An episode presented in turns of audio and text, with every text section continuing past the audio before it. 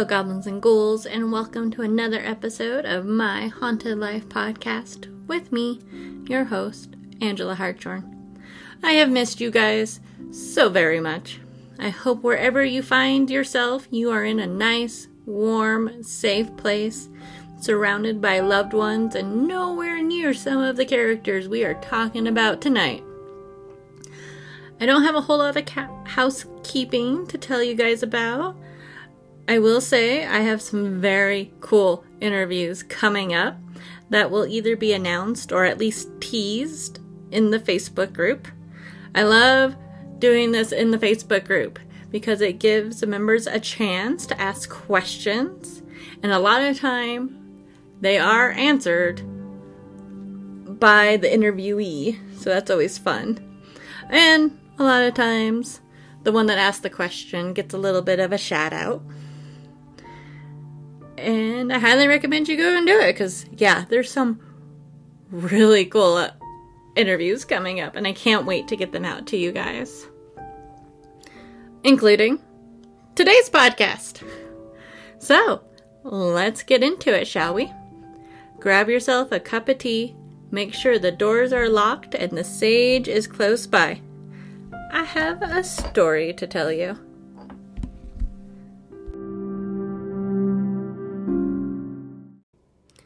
It's December.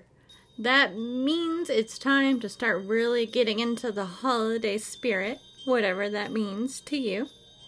Traditionally, we picture pretty twinkling lights, sleigh bells, perhaps even some snow, depending on where you are. It's usually a time to curl up with loved ones and enjoy a cup of hot chocolate and watch Love Actually for the tenth millionth time but that wasn't always the case. The Yuletide season for ancient people was a very scary time and immensely difficult to survive through.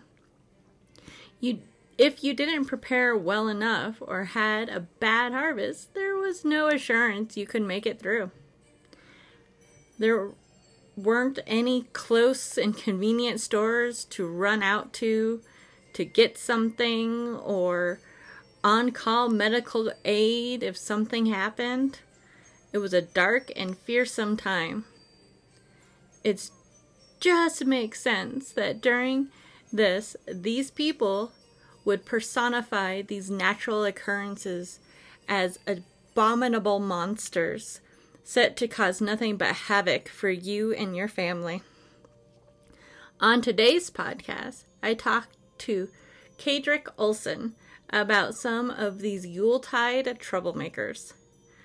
Next week episode is actually a continuation of this one with Kaedrich because there's just so many to cover. After a quick word from our sponsor, we'll be back and going to get into all of the festive shenanigans.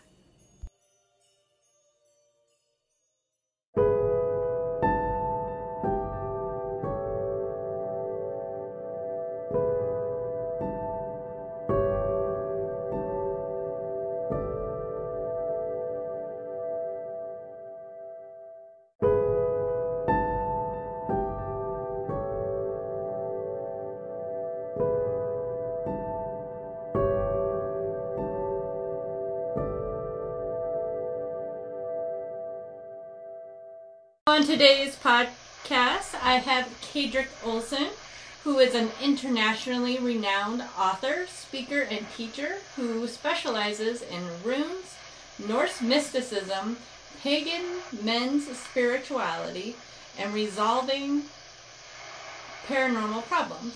As an ardent student of Old Norse literature and spirituality, his focus has been upon the runes and magical practices to uncover secrets lying at the heart of Norse mysticism, which directly correlate to modern understandings of the psyche and behavior. Hello, Mr. Kaedrich. How are you tonight? Hey, Angela. I'm doing great. I'm glad to be here. Thank you. Good. Are you freezing up there? A little bit. I've got the heater on. I'm in a building where there is no heat because it's my special ritual chamber, but I've got a heater cranking, so it's not too bad. Okay, good. Because I was as soon as you said you didn't have heat, I'm like, dude, really? Oh no, don't worry about it. Okay. It's warm in here. That's all that matters. Because yeah, for those who aren't in Colorado with us right now, it's I think a lovely like 13 degrees tonight, so it it should be fun, which totally sets the atmosphere for what we're talking about today. Since you have this wonderful knowledge of Norse um, folklore, we're going to talk about some of the really fun and slightly dark uh, characters that come out this time of year.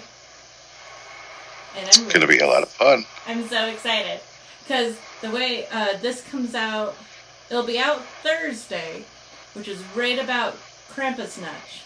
So that's why it worked out really well. Perfect then. Yeah, Krampusnacht is uh, tends to be the day before Saint Nicholas feast, which Saint Nicholas feast is the sixth, but Krampusnacht we make on the fifth of December. That, that's my favorite. I, I'm all about beating children. That's like one of my favorite things. Absolutely. Too many years in education. So, okay, for anybody who doesn't know, can you tell us who is Krampus? What is Krampus? Uh, Krampus is, is a fun little demonic anti-Santa. It's uh, a character mostly found in the mainland European uh, Germanic countries. You know, it's really big in Austria and in the Alpine places. The- The original thought of where maybe it came from is we're going to talk about different ancient ancient pagan traditions but at this time period way back in the heathen days people would dress up like animals as part of ceremonial processes and they would dance around and cavort and get crazy. And then as part of christians coming in right they demonize this anthropomorphized animal and they go, well, you know, if we got this horned beast, we've got this antlered beast, that must be the devil. And this is where it, we finally get into that Krampus image as being hmm. demonic. And of course, you know, Saint Nicholas is the one who loves children and gives children the gifts and takes care of children. And if Krampus is the anti demonic Santa, therefore he mm-hmm. must be hating children and beating children and roughing them up and giving them a hard time. I love that. Um, it's such a, it's such a weird thing that it's become so popular again. Like it's had, like Krampus has had this resurgence. He's had a movie based off of him recently. Uh, you see the videos of the uh, parades in town. Unfortunately, not here, but what? Why do you think people are trying to connect to that now? It's a very interesting question. I'm wondering sometimes if it's not part of the uh, resurgence, I, I would say probably even maybe the third wave of the resurgence of the Germanic and Norse culture that is coming through. You know, people are re- really interested into the Vikings TV show. People are now going out to the Weihnachtsmarkt, the the Christmas market, the German Christmas markets, and we're seeing a lot of the, the Germanic cultures building up throughout the U.S. now, and along with that comes some of these fun things like Krampus. And you're right, here in Denver, I haven't seen a, a, a decent Krampus uh, parade. You know, people running around with birch twigs, beating each other, and threatening to steal children away. I mean, I'm all for that. I, I really am.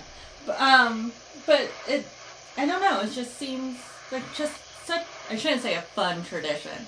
It sounds like a terrifying tradition, really. But Well, that's one of the things I hope we get into is some of these uh, Germanic and Norse traditions for the Yule Yuletide, where not peace, love, and light, fluffy bunny, and make things all happy and Oh. peaceful. This was like scare the hell out of your children, and I mean, one of the things that I really loved before I found Krampus and the whole legend of it, I used to tease the kids that Santa has two bags that he carries with him. One is all the good toys for you know the toys for the good boys and girls that that behaved well, But then there's the other bag for the bad boys and girls who didn't behave. And then Santa will snatch you up out of bed while you're sleeping, take you up to the North Pole, force you to make toys for all the good kids where the, because they don't have any child labor laws and you can't get out of it. And then sure enough, I'm studying Krampus, and that's one of the things that Krampus does is for the mostly bad children, they'll get beaten by mm-hmm. the by the birch twigs. But for the really bad kids, he's got a cage or a basket that he snatches the kids away so that they never see their parents or homes ever again. And that was enough to frighten some of these kids into behaving. You know, it's not like you're getting a lump of coal in your stocking for Christmas. No, you're going to get beaten and then taken away. I mean, that's awesome, right? I love that. I, I feel like like our fairy tales, like, I mean, not even fairy tales, but like the folklore way back when was always so dark. And then as things industrialized, it became sweeter and lighter, and you have different types of fairies, and everybody's happy and stuff. And I feel like that lost uh, loss of uh, connection with nature is really where part of that comes from. Oh, absolutely. And if you read the original Grimm's fairy tales, Oh my god.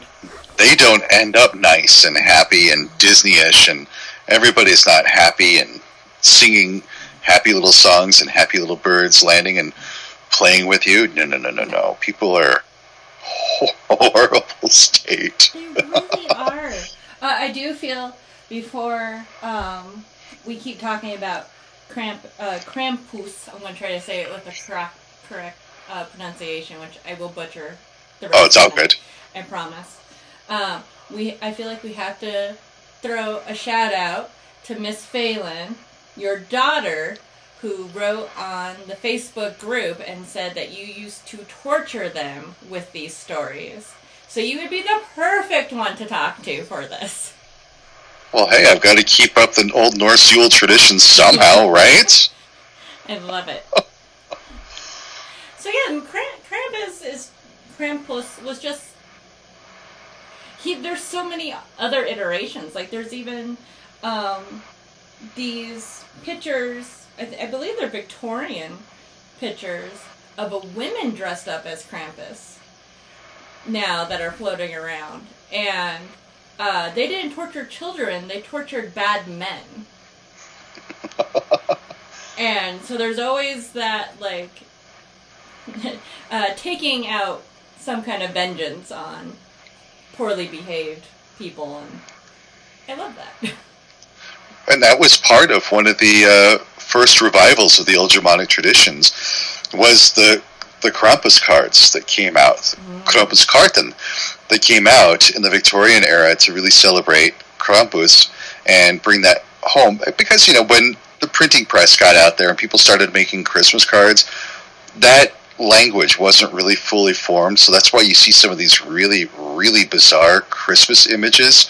And th- then of course they started incorporating Krampus and definitely the women. I, I've seen the the woman Krampus recently, and I, I think it's hilarious. I think it's great. yes. You know, the men get out of line, and you got the the woman Krampus there.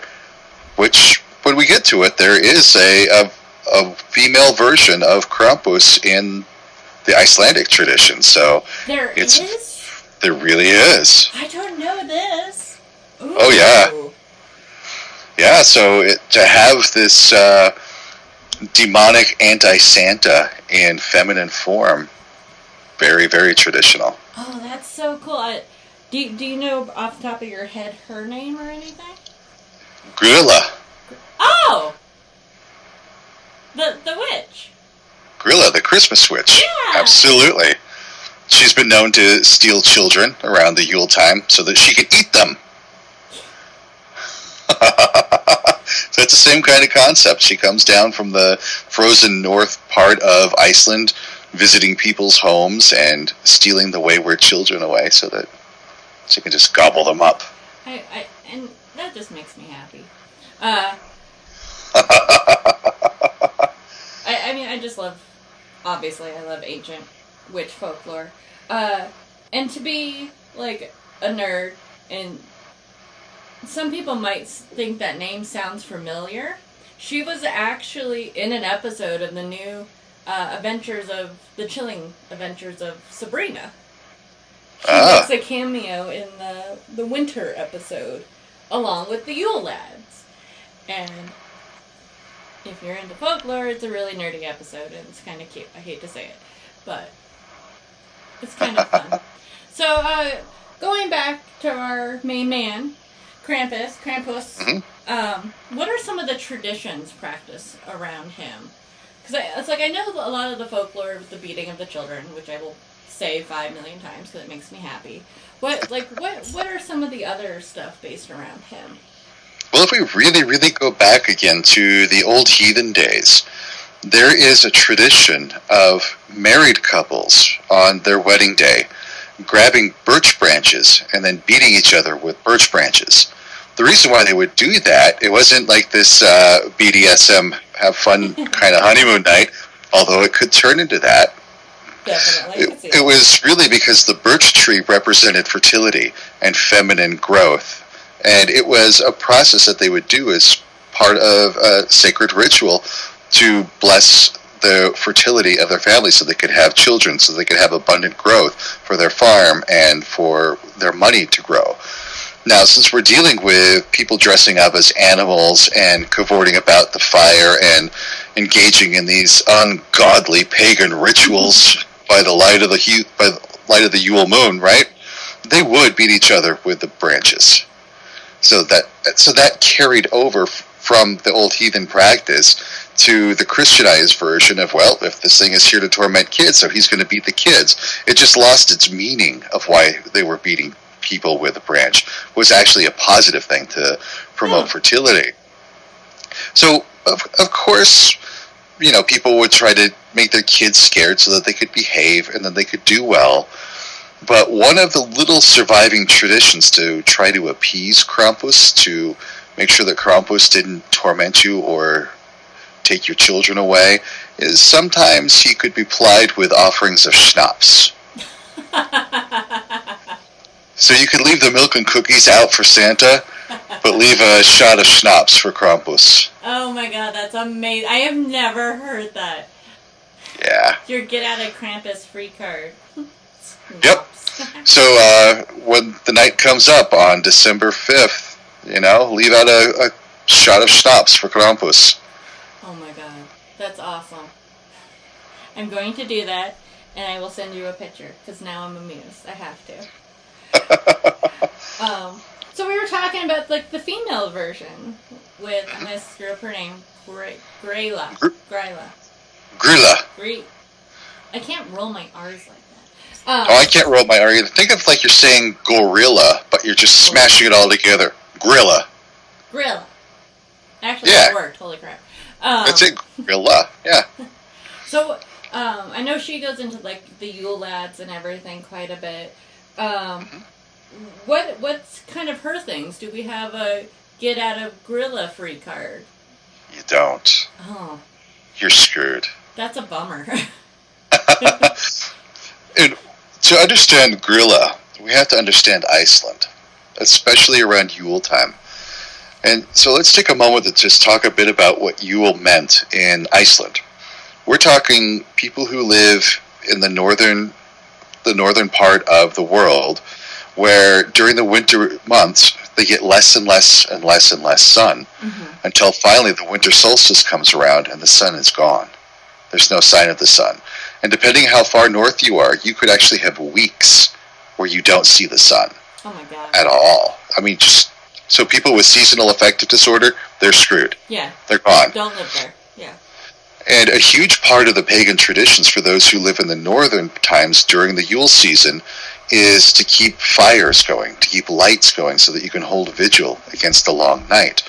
Because in the Norse custom, when you have three solid years of winter, that is the Fimbulvinter. That is the great winter that portends the coming of Ragnarok, the end of the world.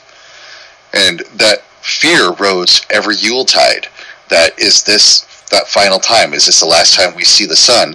So they would light their fires, they would bring the evergreen trees into the house, mm-hmm. and they would make sure that they kept vigil against the night. This is where we get the Yule log from. is a giant log that they would keep burning in the fire pit for the whole of winter night, the whole of the winter solstice, until they saw the sun again. Then they knew that they held vigil. Mm-hmm. But we're also talking Iceland. It is a very desolate, stark country. There is not very many natural resources. No. They do not have a lot going on. And so they have to work like crazy through the spring and the summer to get everything taken care of when winter comes. Winter comes, they're shut down, like shut down to the point of not leaving their homes. You, you're you're locked in. There's the long hall that everybody stays in, and your food is stored in one part of the room. You've got a long hall in the middle, long fire in the middle of the hall, and that's it. You're done. The only thing you have for entertainment is maybe a bit of a music and a lot of storytelling. Lots and lots of storytelling. And these are people connected to the land, connected to their environment, so they really want to feel that connection, and that comes through in their storytellings. Now, this is where Grilla comes in, right? In all of those fun stories, because there are these dark, these dank, desolate mountains in the volcanic regions of Iceland. It's just, you know, the land of fire and ice, where legends say the only thing that could live there are these trolls. And the trolls just want nothing but mayhem and malice for humanity. And of course, we got Grilla, who is one of these trolls. And around the Yuletide season, she comes down the mountains. Sometimes the lore says she has 15 tails. Some lore says she has 40 tails. tails. She's got tails. Oh. Yeah. A lot of uh, Germanic and Norse folklore, when we get to some of these folk creatures, the hidden folk, they have these really strange animalistic characters. Like maybe they're hollow from the back, they look solid in the front, yeah. but you turn around and they're hollow in the back. Maybe they look normal from the top up or from the bottom down. They've got hooved feet and like goat legs, just like we hear about the satyrs and that kind of thing. So you hear these weird little tales, and with Grilla, she's got 15 or 40 tails. Yeah, that is not how she's portrayed on Sabrina. Oh no, she's definitely ugly. She's hideous, and even today in Iceland, when they celebrate Grilla and they have characters of Grilla going around, she is like the most horrid-looking troll that you could imagine. She's just ugly, hideous, and it said that her name means growler. Right? Shows up with a horn tail, uh, the horn tails, and then a bag that she would toss naughty children. Ah. So here comes those fun tales about not scaring children or scaring children like crazy with it. And we'll get to the not scaring. Uh, I don't remember what her husband's name. I think it's Lapaldi, Lapaludi, something like that is her husband, but not much is said about him. But together, they have another set of Yule terrors to torment and scare the hell out of children. And that's the Yule Cat and the Yule Lads. Yes. so, the Yule Cat. You familiar with Yule Cat? I am a little bit. Like I know the basics. Um, I don't. I'm like I can paraphrase it real quick, but I know you'll tell it so much better. We actually did get one listener question, and it was about the Yule Cat, and I will ask you that Perfect. after you describe it because it won't make sense until the description. what's fun, just like uh, Grilla making herself into Sabrina, and Krampus making himself into uh, some of the American traditions. Yule Cat is finally coming this year to some of the American stuff. Yes. On Netflix, we've got that Chronicles of Santa Part 2. Yeah. And it's got Yule Cat in it. Does it? Yes. I haven't seen it yet, but I've seen the trailer for it, and it's got Yule Cat. I know, uh, Bert, Bert, I want to screw it up. Burke's Bursinicle? Bur, Bur, Bursinicle? I'm screwing it up. But it's another one of those, like Krampus. And I know he's in it, and some of my pagany friends are upset because he's portrayed as one of Santa's elves when he's basically, uh, um, I think he's, he might be Dutch. I now I can't remember. But basically the same thing of going around hitting children for being bad kind of thing. so the legend of Yule Cat is during the dark nights of Yule. The Yule Cat prowls around looking for anyone who did not get a gift of clothing for Yule. So you have to get even a, even if it's a pair of socks or that underwear that you hate getting for Yule, as long as you get some sort of a gift of clothing for Yule, the Yule cat won't eat you. Oh, okay. So what what I um, saw and posted on the um, Facebook podcast group was if you didn't wear your clothes that you got for Christmas, you would get eaten by the Yule Cat. That and the uh, the listener question, Paula, um, her question was, "What happens if you don't get clothes?" And you basically just answered that right there. If you don't get clothes, you're screwed. If you don't wear them, you're screwed. And where this legend comes from is remember how we talked that during the summer and the spring months you've got to work like crazy mm-hmm. to get everything taken care of and everything done. This included the flax harvest, which could be spun into linen for clothes. This included getting the sheep sheared and the wool spun mm-hmm. so that it could be made into clothes. And if you were a farmer at this time period, you were the pinnacle of society. That was the elite, with the farmers. They owned the land, they had the property, they had the livestock, they had all the crops. And they had all of the farm workers. Some were slaves, some were freed people, but they didn't treat slaves like we did American slaves. That was mm-hmm. horrendous. It was a, a different society, a different world. But you still had these quotas that you had to meet. You still had to get the work done for the spring and summer so that everything was ready to go by winter. And part of this telling of not getting clothes for Yule was you had to finish the wool shearing, you had to get the spinning done, you had to get the clothes made so that they could be given for gifts so that the Yule cat wouldn't get you. So it was your motivation to get the work done. Uh, I like that. It's like it's very specific to getting clothes made so the cat doesn't eat you. Yes. The cat's always is the cat always portrayed as like a giant beast? Yes. Yeah, native to Iceland, there are not really big cats. There's, from what I understand, a couple of little cats like the lynx type cats. You know, mm-hmm. they're not huge. You know, lynx or bobcat.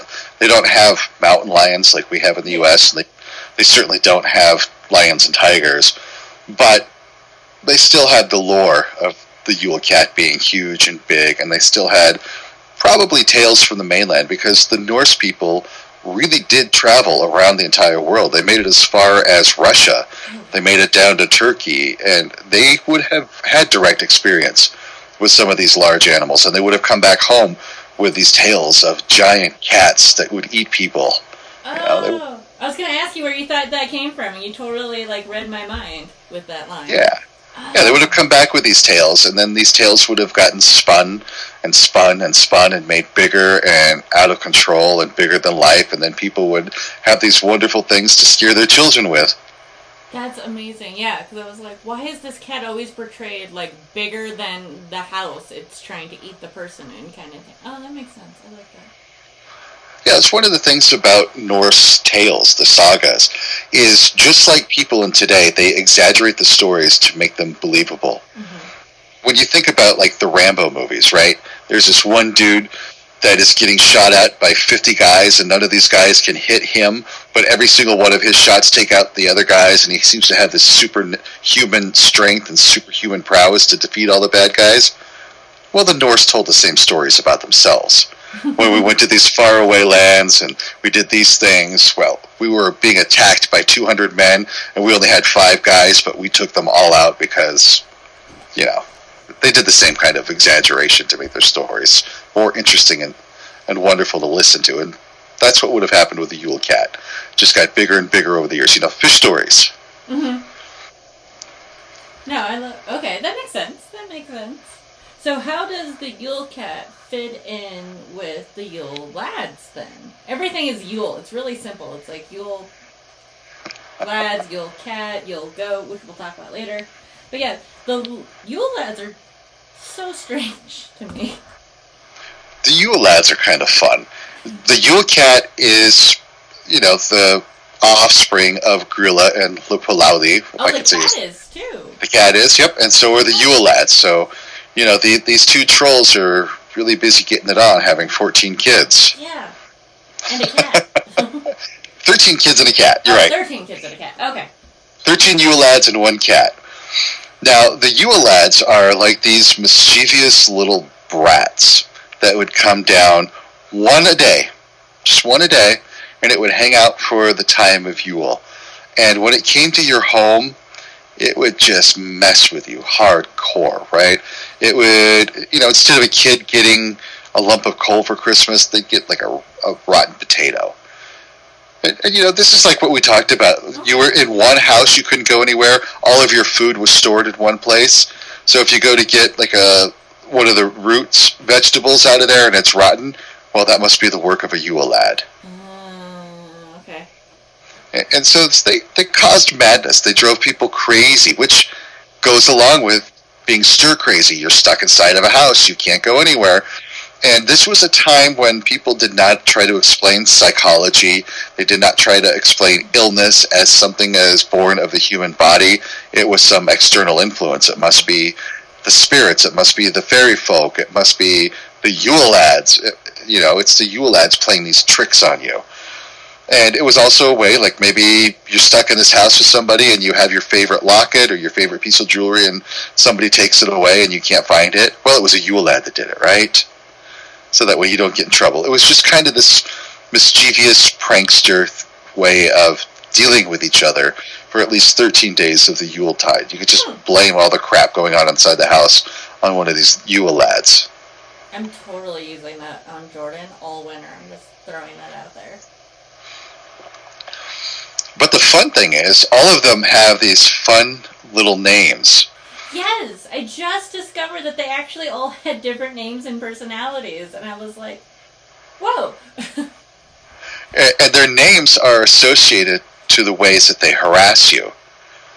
Like, uh, Hurðaskellir is the door slammer. Guess what the door slammer does to drive you nuts? I assume slam some doors? Exactly. and then there's Skyrgámur, the uh, Skyr Gobbler, or as we would say, the yogurt eater. So in Iceland, they like to have skyr for breakfast. It's a it is a, very thick yogurt type substance. It's got a lot of protein and healthy fats to it. I, I think it, to me, it's a more healthy alternative to yogurt. Okay. And so Skyrgámur would come and eat all of your skyr. and somebody gets up in the middle of the night and has an extra portion of skyr. No, we were visited by Skyrgámur last night. Oh, you, at least you can use it once. That works. I like that. Okay, who else is there? I, I am like, I'm so excited. How about Gluggagægir, the window peeper? Oh. Sounds like a creep. Yeah, sounds like a creep, right? or how about Gáttaþefur, doorway sniffer? Sniffer? Sniffer. He smells at the doorway. He's got a big, huge nose, and then he uh, uses it to kind of find the, the bread so that he can steal the bread away. Oh. Okay. And here's a, a fun one Kettle Croaker, meat hook. okay, that sounds creepy again. Doesn't it? There we go. That would be a great horror movie, right? Yeah. A, a companion, the Krampus, is the meat hook. He uses the meat, to, the hook to steal meat, but come on, you can see a slasher movie out of this one, can't you? Totally. And you know they all have different things like uh, candle stealer, sausage stealer, bowl licker, spoon licker, you know, pot scraper. It's just, I mean, I might be okay with the pot scraper. Yeah, that, I think that's- that one I might be okay with. Yeah. So they, they all come into your house one at a time, day after day, to drive you nuts by slamming the door, eating your yogurt, taking your sausage, uh, peeping at you through the window, sniffing your doorways. Yeah. It, it's just so oddly specific. Oh yeah. I mean, you got nothing better to do than tell these great stories over these these time periods. Then sure. But here's what's so fun about this.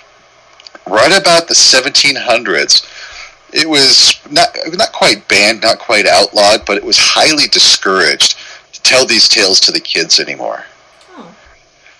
because the kids got so afraid. These stories were told for so long, generation after generation. The kids were so afraid of them that they refused to leave the house during the Yuletide. Oh no! The kids just would not go outside. I mean, yeah, granted, in some of the parts of the town you can't get out, Yeah. but you know, by the 1600s, 1700s, you're more developed in the cities. Yeah. You got more capability of getting around, but the the stories persisted, the folklore persisted, Mm. and now you got kids that just won't go to the market, won't go to do anything because Grýla's out there. Yule Cat's gonna get me. oh no! they just won't go anywhere. I'm just like trying to picture that proclamation going through town. It's like, hey, don't scare the children anymore. It's like, but that's kind of the whole point of these stories and has been for hundreds of years. So I'm like, that that's so funny to me. I'm like, that's the whole point. Now, here's a, a little side note about Yule and why it's such a fantastic time for ritual. Is if we actually even look at modern physics, this is kind of one of my little things I like to talk about Yule is with modern physics, that the faster an object moves, the more energy it has, hmm right? More relativistic, relativistic energy it has. The slower it has, the slower that object moves, the less energy it has. Now, when we look at the Earth going around the Sun, if the Earth is here in the middle and the or the Sun here in the middle and the Earth is going around it, it's not a perfect circle. There's one time of the year where the Sun and the Earth are the closest together, and the Earth is moving the fastest, and that's during midsummer when it's mm-hmm. going really fast around the Sun. But when it gets farther away from the Sun, for 12 days, the Earth is moving the slowest it ever moves around the Sun. And it's that time from the winter solstice to the beginning of the year. Those 12 days. It has the least amount of energy. And if you get to the angular momentum about the, the rotation of the Earth, when you're at the nighttime, you have the least amount of energy on the surface of the Earth. So there's like just quiet for mm-hmm. energy time. So that would be an ideal, wonderful time to do some of those kind of dark night rituals, some of those darkest times of the year, mm. just because you have such little energy floating around, such little relativistic energy. So that may be also why some of these tales happened, right? This is where the the veil between the worlds could be the thinnest, is at the Yuletide. So that you have all of these demons, you have all of these spirits roaming everywhere, because you don't have the light of the sun.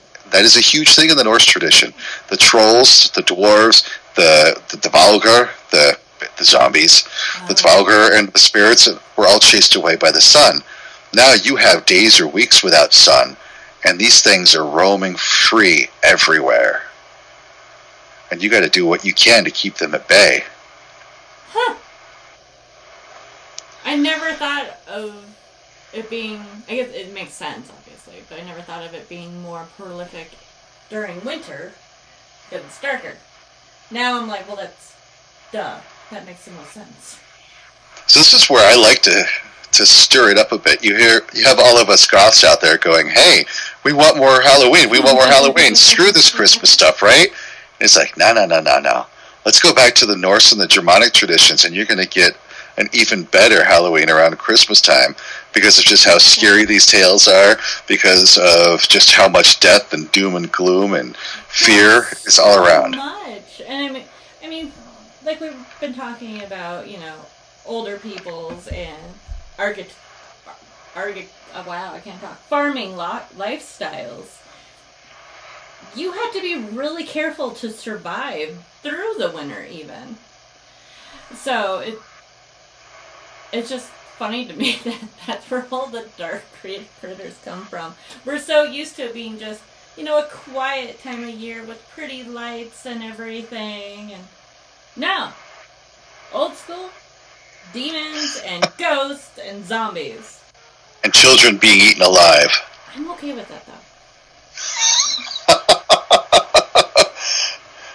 They're more tender that way.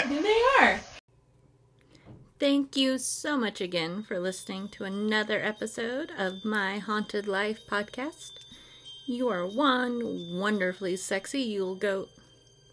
A big thank you to Kaedrich Olsen for being on the podcast and sharing his knowledge with us. You can find more uh, about him and all of, of the paranormal and Norse mysticism work he does on his website www.kaedrich.com. That's K A E D R I C H dot com. If you like the podcast, please rate and review me on your favorite podcast apps. It goes a long way to helping other people find me. A lot of you guys have been sharing me word of mouth, and I appreciate you guys so much. Please keep it up. the Facebook group is really starting to hop now that we have some amazing admins over there, so I definitely think you should go check that out. With my time off, I got immensely busy with real world work so I didn't get a chance to go through evidence again. But I have just decided to start posting the raw files on the Patreon. So anyone can start going through them and seeing if they find stuff. And I know personally it's going to help me out a lot. I know a lot of you guys have been asking, and some of you have even offered, but I thought this might be a fun chance for everybody to get involved. Next week, I'll be back with Kaedrich as we talk about even more dark Yuletide creatures. There's so many. So until then, make sure to put out your schnapps for Krampus, and I'll see you next week. Bye.